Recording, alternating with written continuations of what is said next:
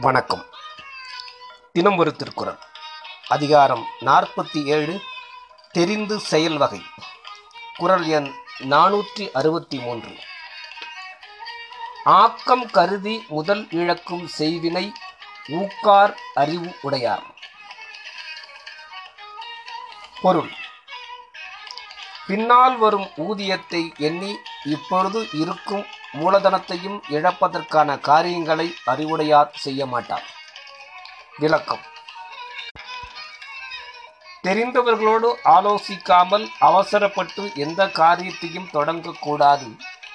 லாபத்துக்கு ஆசைப்பட்டு உள்ள முதலை இழ இழந்துவிடக்கூடிய காரியத்தை அறிவுடையவர்கள் ஆரம்பிக்க மாட்டார்கள்.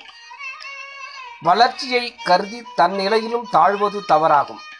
வளர்ச்சி இல்லாது போனாலும் தன்னுடைய நிலையிலாவது தாழ்வு அடையாமல் வாழ வேண்டும். நாளை வரும் பலாப்பழத்தினும் இன்று வரும் கலாப்பழம் மேல் என்பது பழமொழி.